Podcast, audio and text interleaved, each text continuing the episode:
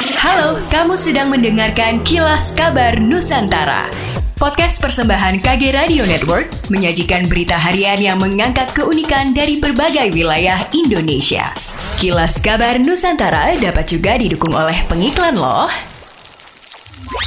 Pemerintah kembali memperpanjang PPKM Jawa Bali hingga 20 September mendatang. Pada perpanjangan kali ini, pemerintah telah memperbolehkan bioskop untuk beroperasi lagi di wilayah PPKM level 2 dan juga 3. Menurut Menko Maritim dan Investasi Luhut Binsar Panjaitan, pembukaan kembali bioskop seiring dengan kondisi COVID-19 yang semakin membaik. Bioskop akan dibuka dengan kapasitas 50% dan penonton yang datang wajib menggunakan aplikasi Peduli Lindungi dan pastinya protokol kesehatan yang ketat. Selain membuka kembali bioskop, pemerintah juga menambah jumlah lokasi wisata yang diizinkan dibuka lagi di wilayah level 3. Salah satunya adalah Ancol di Jakarta. Nah, pihak Taman Impian Jaya Ancol mulai membuka lagi unit rekreasi yang ada di lokasi wisata tersebut mulai Selasa 14 September. Unit rekreasi yang dibuka antara lain adalah Pantai, Dunia Fantasi atau Dufan, Allianz Eco Park, dan Gondola. Tapi ada yang harus diingat nih, anak-anak di bawah 12 tahun, terus lansia di atas 70 tahun, dan ibu hamil belum diizinkan untuk datang ke Ancol hingga waktu yang belum ditentukan. Selain itu, sistem ganjil genap juga akan diterapkan di daerah-daerah wisata mulai Jumat 17 September jam 12 siang sampai Minggu 19 September jam 18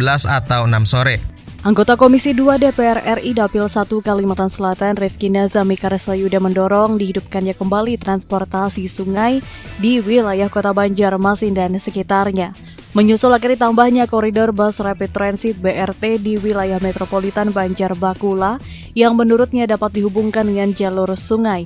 Menurutnya moda transportasi sungai bisa menjadi alternatif bagi masyarakat di tengah padatnya jalur darat sehingga kepadatan arus lalu lintas di darat dapat dikurangi dan meminimalisir tingkat polusi udara. Ia menambahkan, adanya layanan transportasi sungai juga dapat mengembalikan kearifan lokal yang menjadi ciri khas Banua.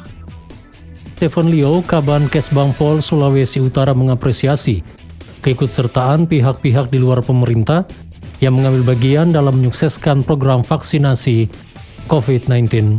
Leo mengatakan dengan adanya dukungan ini pihaknya yakin bahwa target pemerintah Sulut untuk mencapai herd immunity di bulan Oktober dapat tercapai.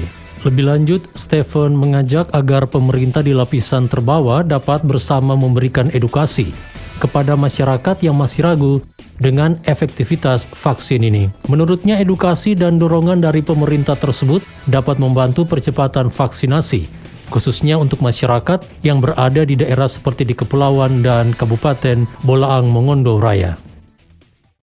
Demikianlah kilas kabar Nusantara hari ini.